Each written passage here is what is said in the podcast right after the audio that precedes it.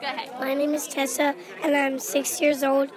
And why is Jesus better than anything else? He's powerful. Being a kid isn't easy.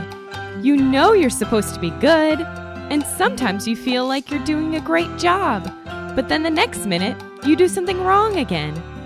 That's why we need Jesus and to remember the good news of the gospel every day. Not just the part about when Jesus came to earth, but God's rescue plan from before he even created the world and the hope of living with him forever. So that we can see through every story in the Bible why Jesus is better than anything else and why he wants you to join him.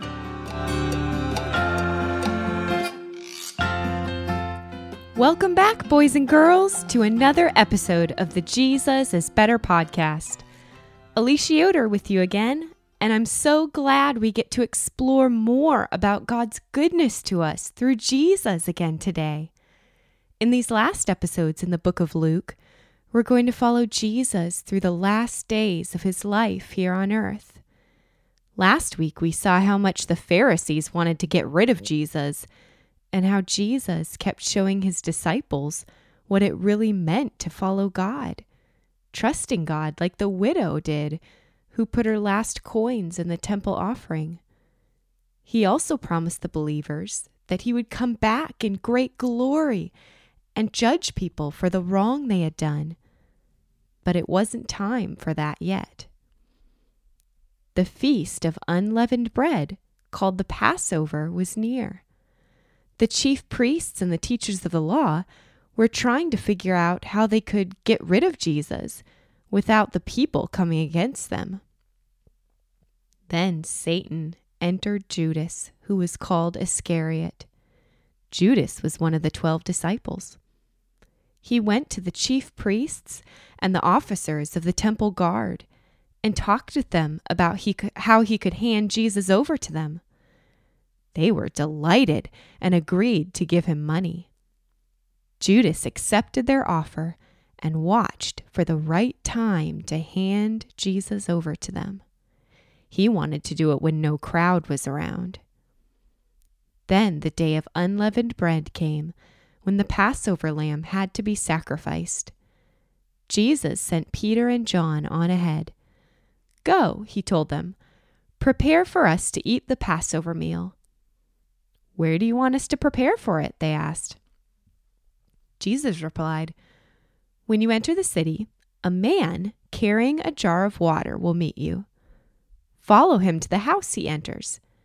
Then say to the owner of the house, The teacher asks, Where is the guest room where I can eat the Passover meal with my disciples? He will show you a large upstairs room with furniture already in it. Prepare for us to eat there. Peter and John left and found things just as Jesus had told them. So they prepared the Passover meal. When the hour came, Jesus and his apostles took their places at the table. He said to them, I have really looked forward to eating this Passover meal with you. I wanted to do this before I suffer. I tell you, I will not eat the Passover meal again until it is celebrated in God's kingdom. After Jesus took the cup, he gave thanks, saying, Take this cup and share it among yourselves. I tell you, I will not drink wine with you again until God's kingdom comes. Then Jesus took bread. He gave thanks and broke it he handed it to them and said, This is my body. It is given for you. Every time you eat it, do this in memory of me. In the same way, after the supper, he took the cup. He said, This cup is the new covenant in my blood. It is poured out for you. But someone here is going to hand me over to my enemies. His hand is with mine on the table. The Son of Man will go to his death, just as God has already decided. But how terrible it will be for the one who hands him over. The apostles began to ask one another about this. They wondered which one of them would do it. They also started to argue. They disagreed about which of them was thought to be the most important person. Jesus knew that the Father had put everything under his power. He also knew he had come from God and was returning to God. So he got up from the meal and took off his outer clothes. He wrapped a towel around his waist. After that, he poured water into a large bowl. Then he began to wash his disciples' feet. He dried them with the towel that was wrapped around him. He came to Simon Peter. Lord, Peter said to him, Are you going to wash my feet? Jesus replied, You don't realize now what I'm doing, but later you'll understand. No, said Peter, you'll never wash my feet. Jesus answered, Unless I wash you, you can't share life with me. Lord, Simon Peter replied, not just my feet, wash my hands and my head too. Jesus answered, People who have a bath need to wash only their feet. The rest of their body is clean and you are clean, but not all of you are. Jesus knew who was going to hand him over to his enemies. That was why he said not everyone was clean. When Jesus finished washing their feet, he put on his clothes. Then he returned to his place. Do you understand what I've done for you? He asked them. You call me teacher and Lord. You are right, because that's what I am. I, your Lord and teacher, have washed your feet.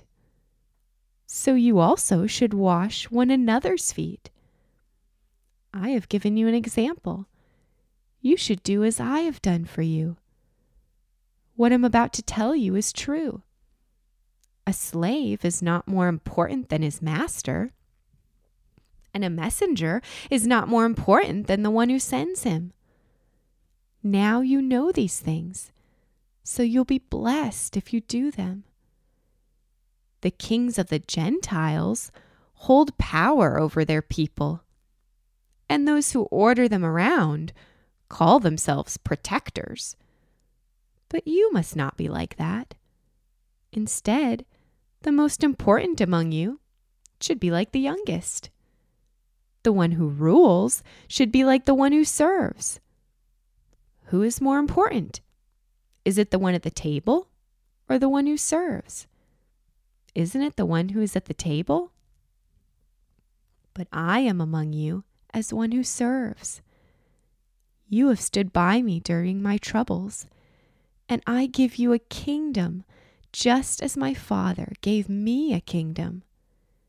Then you will eat and drink at my table in my kingdom and you will sit on thrones judging the 12 tribes of Israel. Think about the last time someone did something mean to you. Maybe they made fun of you, or broke something that was yours, or ignored you, or yelled at you. Maybe it was really hard not to fight back. Or maybe you did yell back and wish you hadn't. In his letter to the church in Ephesus, the missionary Paul told the people to let the Lord make them strong and depend on God's mighty power. He said that their fight wasn't against human beings, but against the rulers and powers of the dark world, the spiritual forces of evil. When your brother or sister is being mean to you, it's pretty hard to remember that your real enemy is Satan and his demons, who are trying to do everything they can to mess up God's kingdom plans. It's true that we all choose to sin and give in to temptation.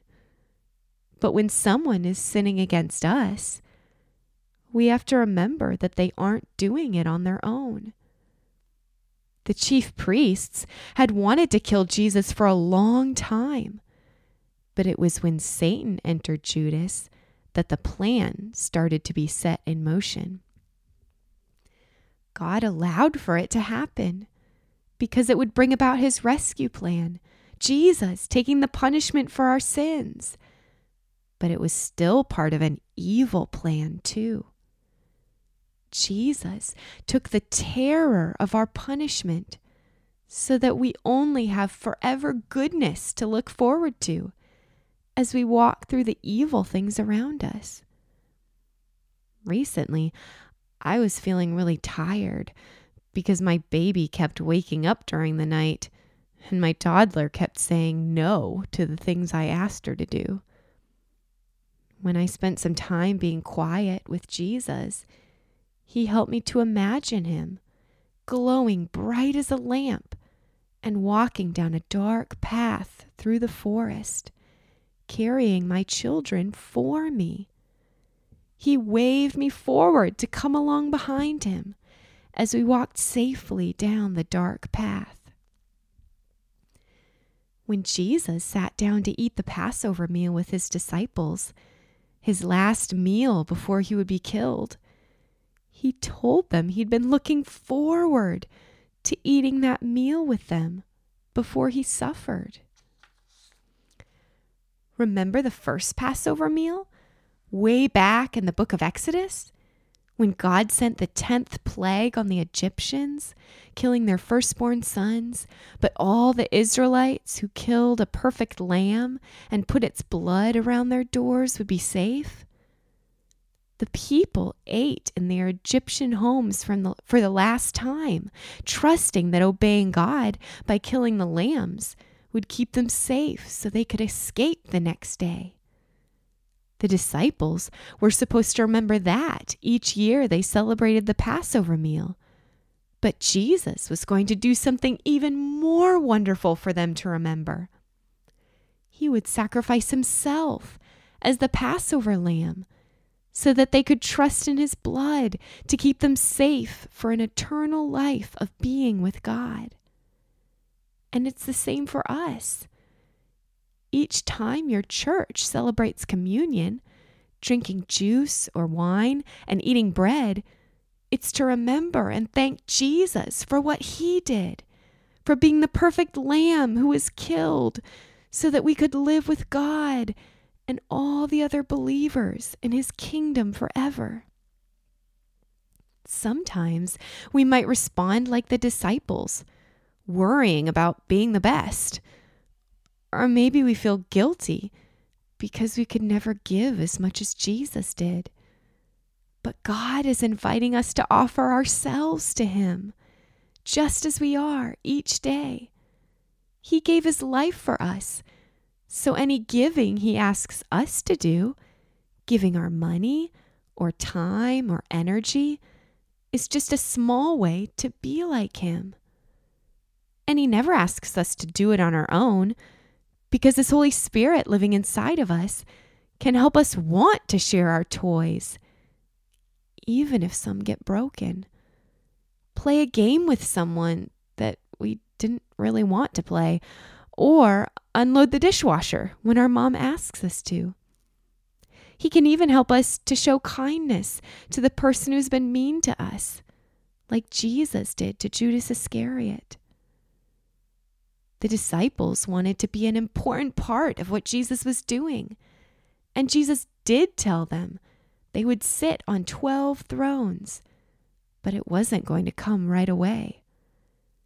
After Jesus returned to heaven and the disciples started sharing the good news everywhere, most of them were hurt and even killed because they called Jesus their king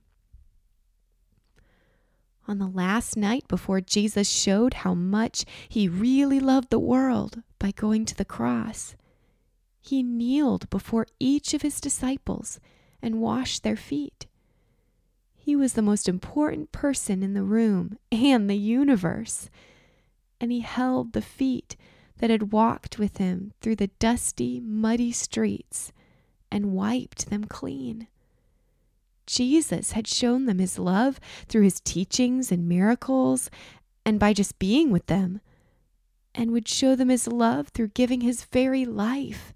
But in this moment, washing their feet wasn't a waste of his time. Even Judas's feet that would w- walk out the door and betray him to the chief priests. Jesus wanted them and us to know that love is never wasted on someone. And often, the people he wants to help us love are right in the room with us. So, who's in the room with you right now? When you're at school, when you're at church, when you're riding in the car, when you show kindness to someone, they might not say thank you or even be confused about what you're trying to do, like Peter was when Jesus came toward him with a towel. But we don't have to worry about that. The only way we can keep showing that kind of love to others is if we receive the love God wants to show us every day. Like Peter had to let Jesus wash his feet. When we're angry or hurt by someone, Jesus always invites us to say something like, Jesus, I feel awful right now. Would you help me to know how much you love me? Jesus went to the cross because he wanted to experience the joy of being with us forever. And he's so glad to help us go through really hard things without forgetting the joy that is in front of us, too. Let's pray. Jesus, thank you for being the light of the world, for wanting to be with us and dying so that it could happen. Would you help us to show your love to those right in the room with us? You're the best. Amen. Parents, if you have a chance to leave a rating or a review on iTunes by just scrolling down and tapping the stars, that would be really helpful in assisting other parents in finding my podcast for their kids. Thanks for being a part and sharing this with your own kids, too. Okay, friends, let's keep enjoying his light, and I'll talk to you next time.